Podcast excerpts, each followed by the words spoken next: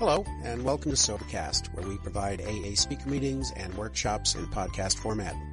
We're an ad-free podcast, and if you enjoy listening, please help us be self-supporting by visiting Sobercast.com, look for the donate link, and drop a dollar or two into our virtual basket. We hope you enjoy the podcast. Have a great day. My name is Bernadette, and I am an alcoholic and an addict. I, I have a, a couple of different things wrong with me, but ultimately, I'm an alcoholic. And because I'm an alcoholic, I'm not afraid so much of what's out there. I'm not afraid of the gutter or the street or the difficulty of where we wind up with our, our addiction, especially if we hit kind of a low bottom. I'm not afraid of that. What I was always afraid of growing up, I grew up in a house with many of us. There were six of us sisters and one brother and um, my mom, and and we worked. And I'm not going to give a whole history of that because I am so happy that we are on step 11. By this time, we have already put down the drink. We have already, you know, we we've worked already up until 10. Now, now we're looking at 11. And I love this when I saw the um, the little picture. I wanted to keep looking at my phone of tonight's meeting and the quote and the page and the big book. And I said, Oh, how interesting. This is very curious. I didn't know this was in the big book. So I went to the big book, page 87, and I'm reading the whole page 87, thinking like, what is wrong with me? And, um, and it's actually from the 12 and 12 on page 101. And I love this because when they're, it, because the spiritual life is not an intellectual exercise. Oh. It's not about the page. It's not about the right words or how am I going to say it right? And I do want to say things right. I do want to be able to carry the message, but the message isn't mine. The message is of God.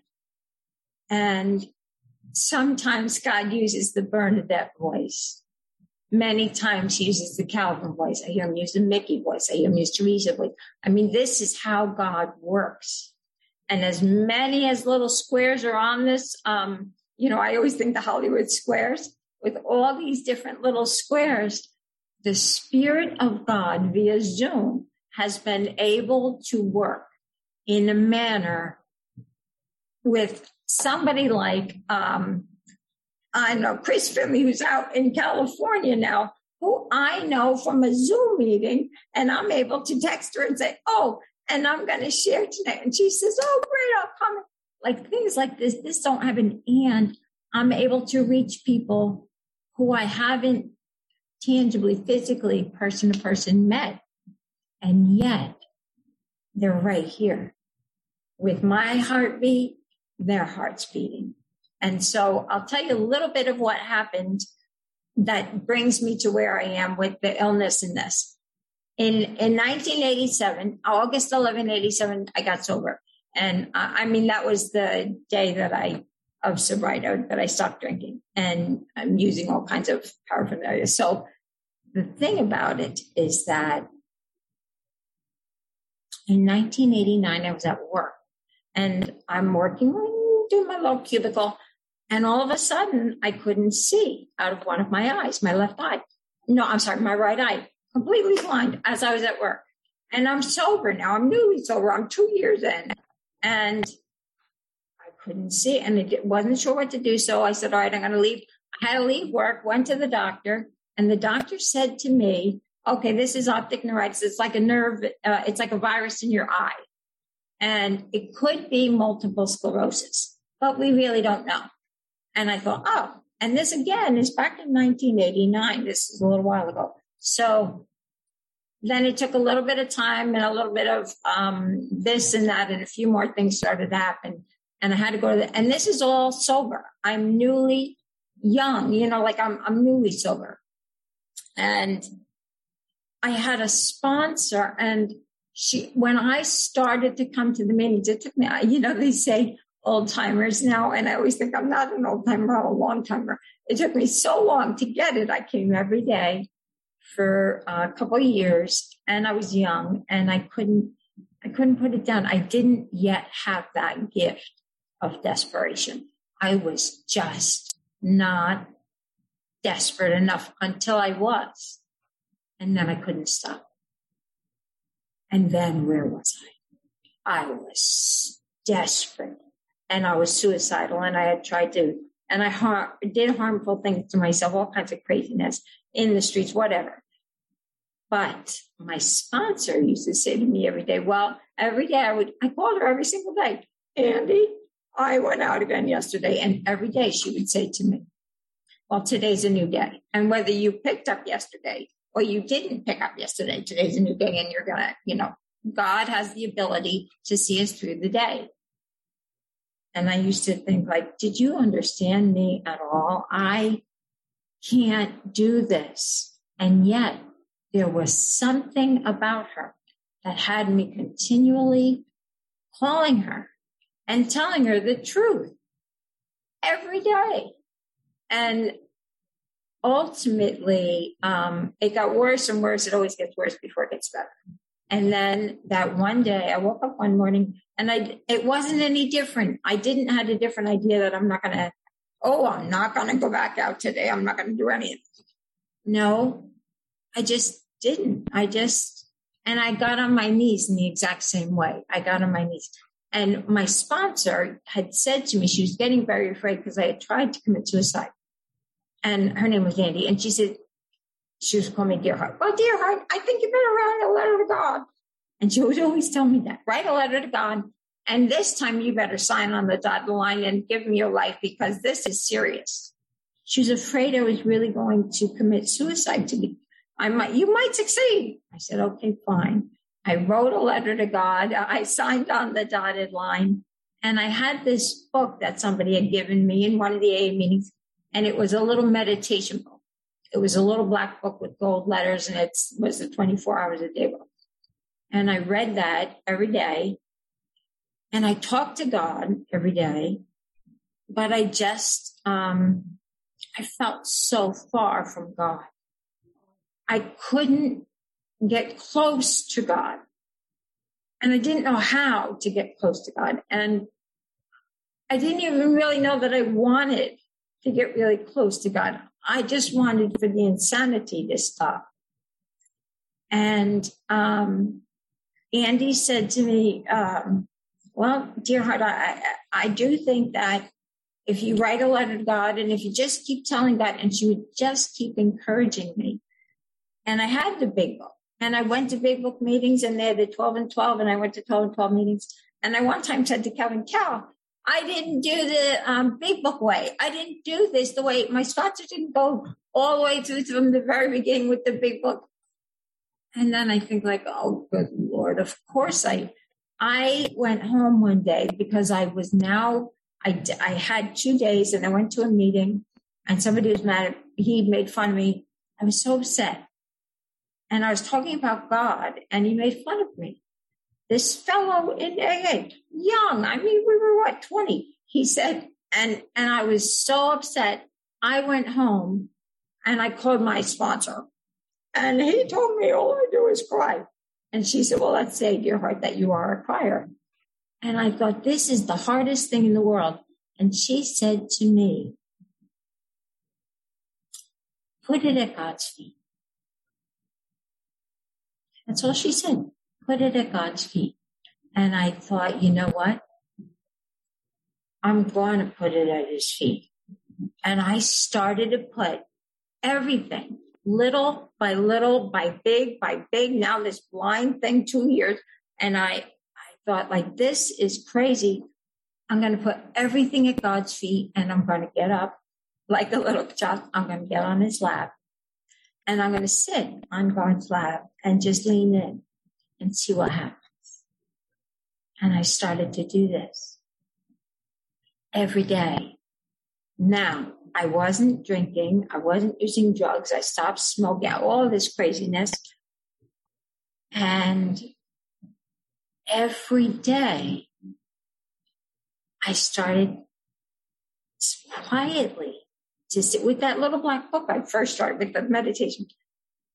I sat on God's lap And every day I wept. I sat and I wept. I had, and I said that to my son, I said, ah, she told me to make fun and I cried. And she said, let's say you're a crier. You have a lot to cry about. Well, how, wasn't that a thought? I had a lot to cry about. I did have a lot to cry about. A lot, a lot to cry about. It was a very difficult, abusive, whatever, whatever about the background to where we get to where I'm like, can't wait to get out of high school and, and, and I'm drinking and doing crazy things. I'm now sitting on God's lap and I told him I can't see and I don't know what's going to happen. And the doctor told me it could be MS. Maybe it's not. And I'm not even a little bit afraid. God had already done the impossible. I wasn't drinking and I wasn't secretly wishing I could escape.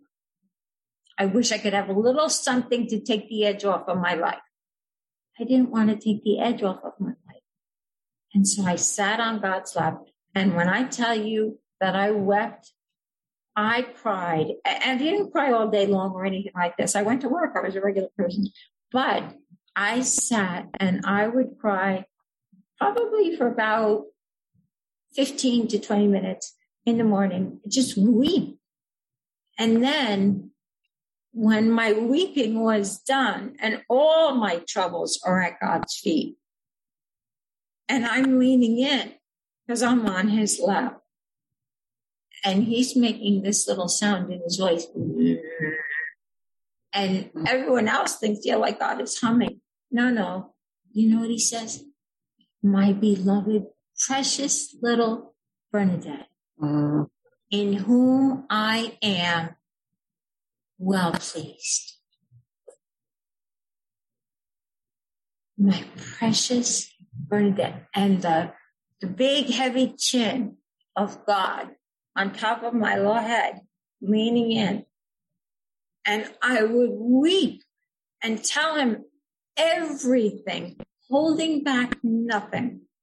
My fears. I was afraid of everybody in AA, even though my sponsor was so nice and every, I was afraid of everybody, but what I continued to do is talk to God and um and and it says in the book and it the thing that I was um focused on here I was trying to see you know that that one line of the um when we do meditation when we do self inventory meditation and prayer interwoven becomes an uh, um, unshakable foundation for life for life I will tell you that um, I got the vision. Some of the vision was gone, and that was fine because my other eye was fine. But I started to have other troubles, and I lost the. I was re- training to run a marathon. I lost the ability to keep on walking. I needed to use a walker. I like little by little things were happening to me, and then bigger and bigger things kept happening to me, and um, and Calvin's right. I was septic and I almost died. And I've been septic five times where my whole system just would shut down and I'm in the hospital and they're giving me all these antibiotics and, and saying like, you're probably not going to make it through this. And, um, and I have lost power. Like I can't move my arms properly. I can't hold a, a pen. I, I was trying to make notes for today. I was nervous and I can't hold the pen. And um, I have trouble with the utensils and and I lost the ability um, with the bladder. So I, I so I have a urostomy. So I have a bag attached to me. I carry a bag, and then I have no. It, it has affected my my bowel. So I have a bag attached to me for the bowel, and um, so I'm like the bag lady. So I have all these different little bags, and they're all attached to my chair. Uh, n- not those bags. Those bags are attached to me. But again, like if, if you knew this kind of craziness of life, life can get hard, right? And then life can get much more difficult. and more difficult.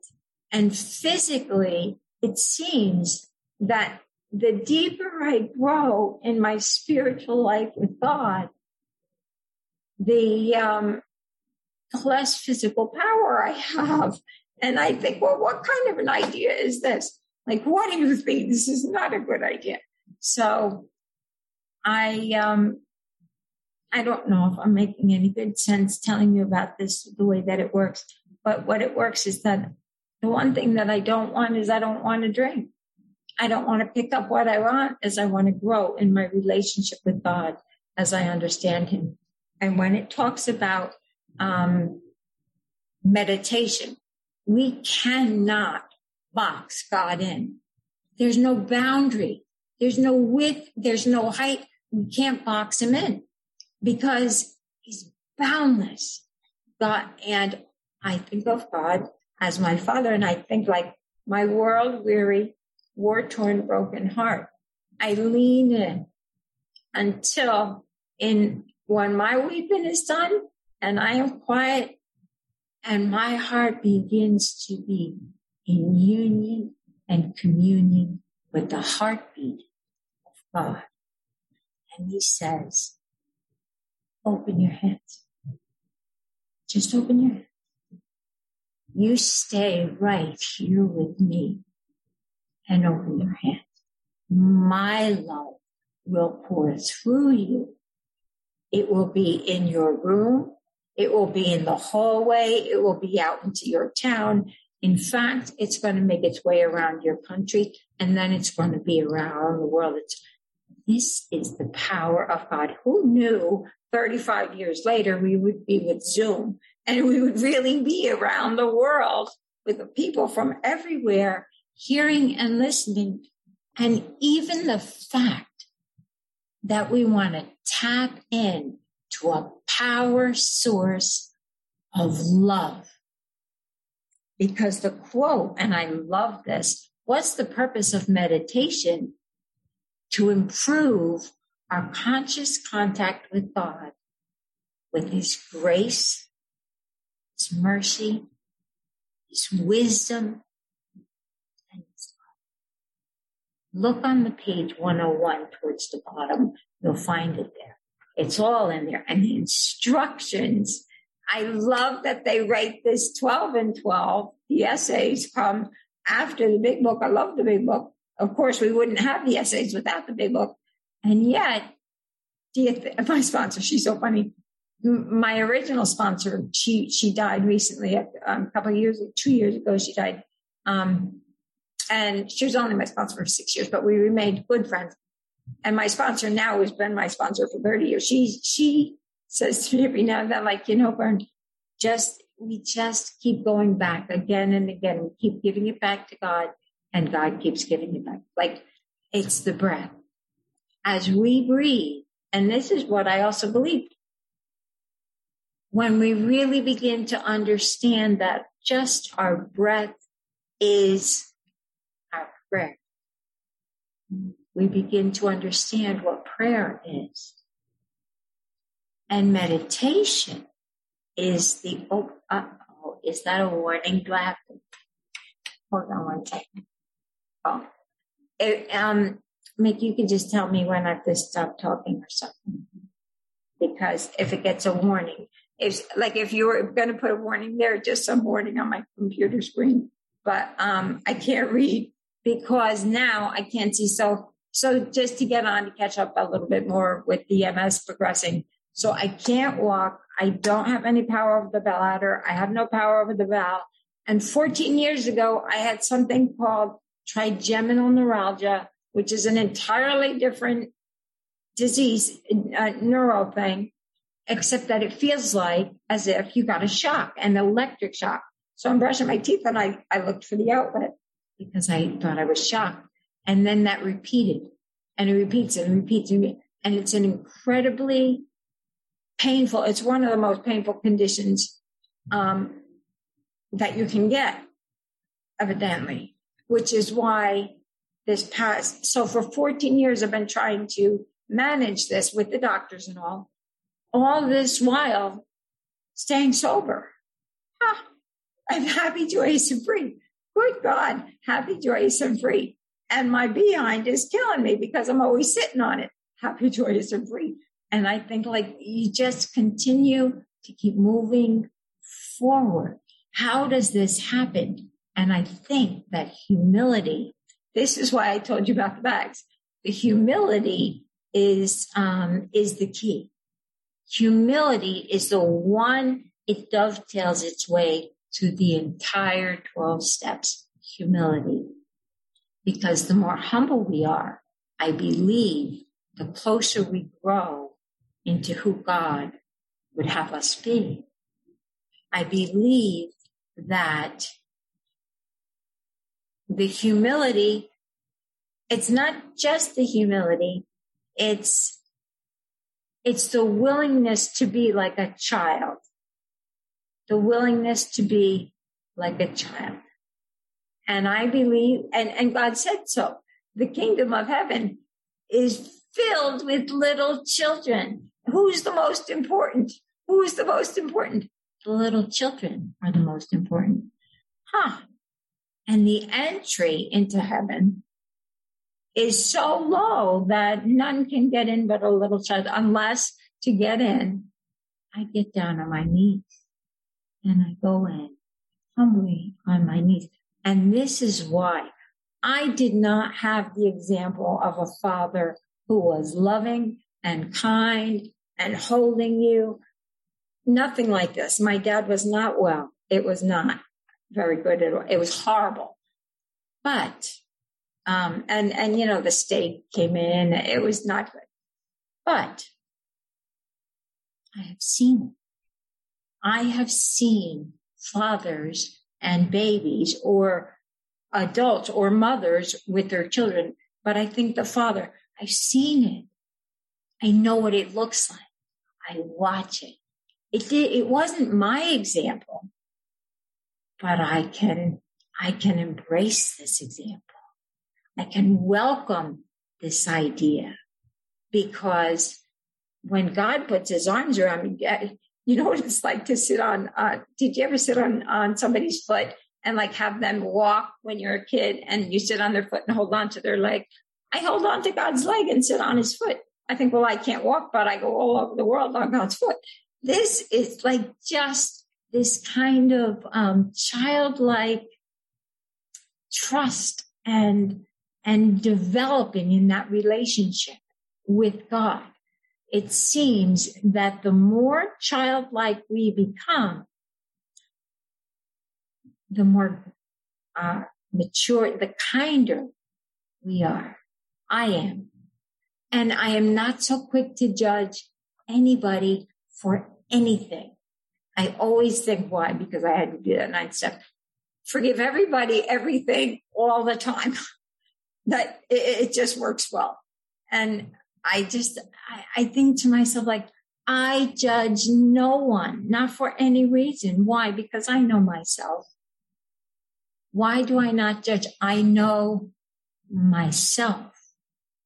I continue to go back and my heart continues. I lean in and I feel God and I can feel him swallow and every now and then I stand up on his lap and I think, oh, do you have an ear?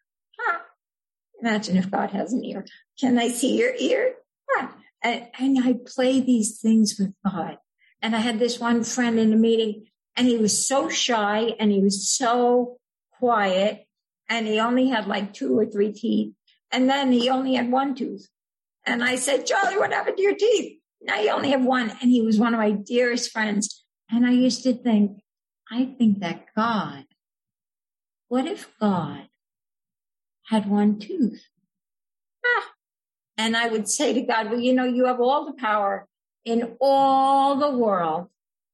You have the ability to get us sober and keep us walking on this path. And you have one tooth? Like, what's with that? And and he just kind of laughs and he smiles and he nods with his one tooth. Imagine if we could put, if, if the God of all power and wisdom has one tooth, then certainly there's room for all people who have all kinds of weird things. And it's not just because I'm in a chair and I can't, and I have my bags and I'm, it's not like that at all. It's almost as though, um, God just wants to keep showing me these new things. So to get back to this trigeminal thing, it is a pretty serious thing. And I had to have a brain, I didn't have to have a brain surgery, but in order to stop being shocked like that, I had this uh, March 15th. I had this very serious brain surgery. And one of the um, results is that, uh, well, half of my face, I can't really feel it, um, my left side now. And so, you know, you bite your cheek or whatever on the inside. This is not the worst thing. The difficulty is that an unexpected, um, so unexpected problem, uh, or, you know, development is that I can't see out of my good eye, out of my left eye. So now I can't really see out of my right eye and I can't see at all out of my left eye. And now I'm seeing specialists to see if they can get my vision back. And I, this is not easy. I don't mean to say like, oh, and I'm just fine and things can keep happening. No, I still go and, and now of all things, this is the craziest thing. I only get tear out of one eye. Crazy, right? But it's the way it is. Is it acceptable? Is it okay? If you know what it's like to lean into the heartbeat of God and feel the power and strength of the arms and the and the will and the the very beating of God's life, then there's no fear.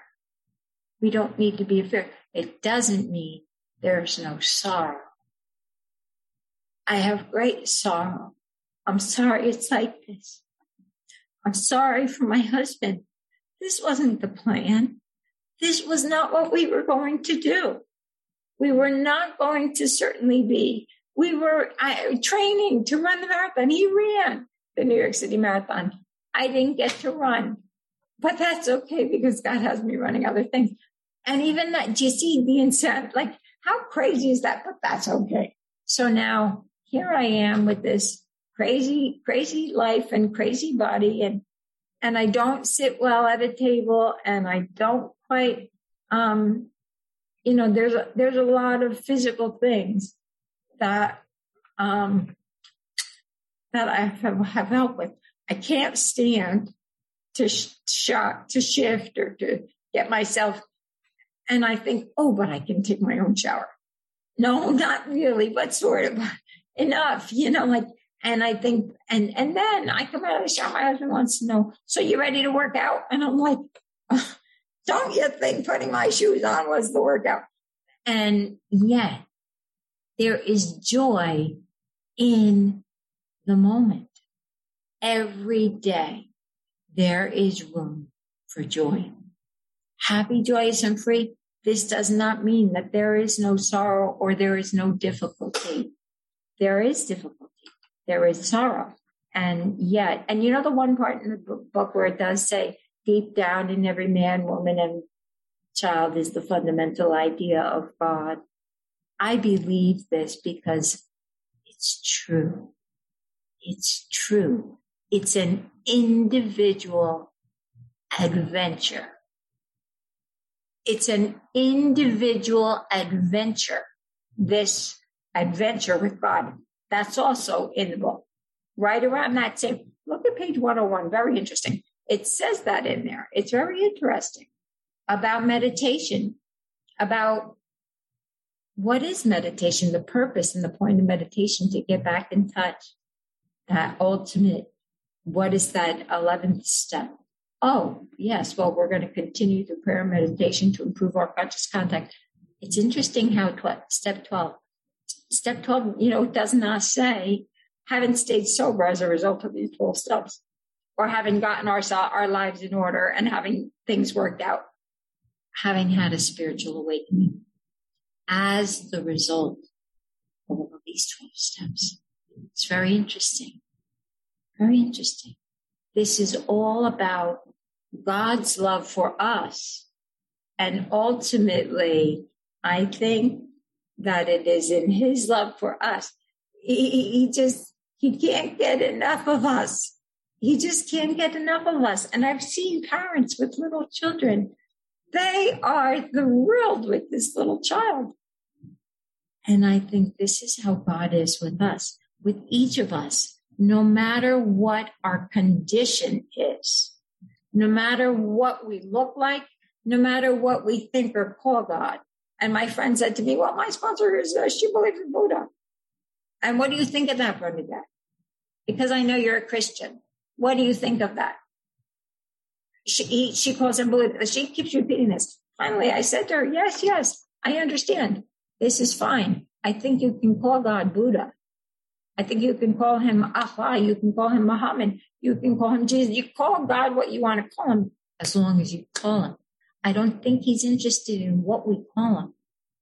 I don't think he's interested in how we see him or what it's an individual adventure. Find his nickname. Get to know God enough so that you have your own personal nickname. He has yours and you know his and there is no separation. There is nothing that can come in between. Nothing, no disease or illness that can happen to me can get in between my heart and the love of God. God is for all of us everywhere in everything. Every day I ask him, open the eyes of my heart and the ears of my spirit so I might see you in everyone and in everything, good and bad, everyone, people I like, people I don't. Huh. I'm going to hear you in the sound and in the silence.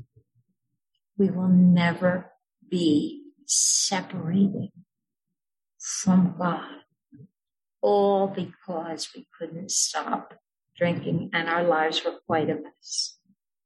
Quite a mess. And we needed help. And we had to ask. And we said, all right, well, and we had to ask. And I do believe that God, in his infinite wisdom and love, knows exactly how to touch the very strings of our own hearts and keeps us safe safe, safe, safe. So I see it's 846. Is that my time? All righty. There you go. Thank you so much for listening to me. I hope I brought you an okay message.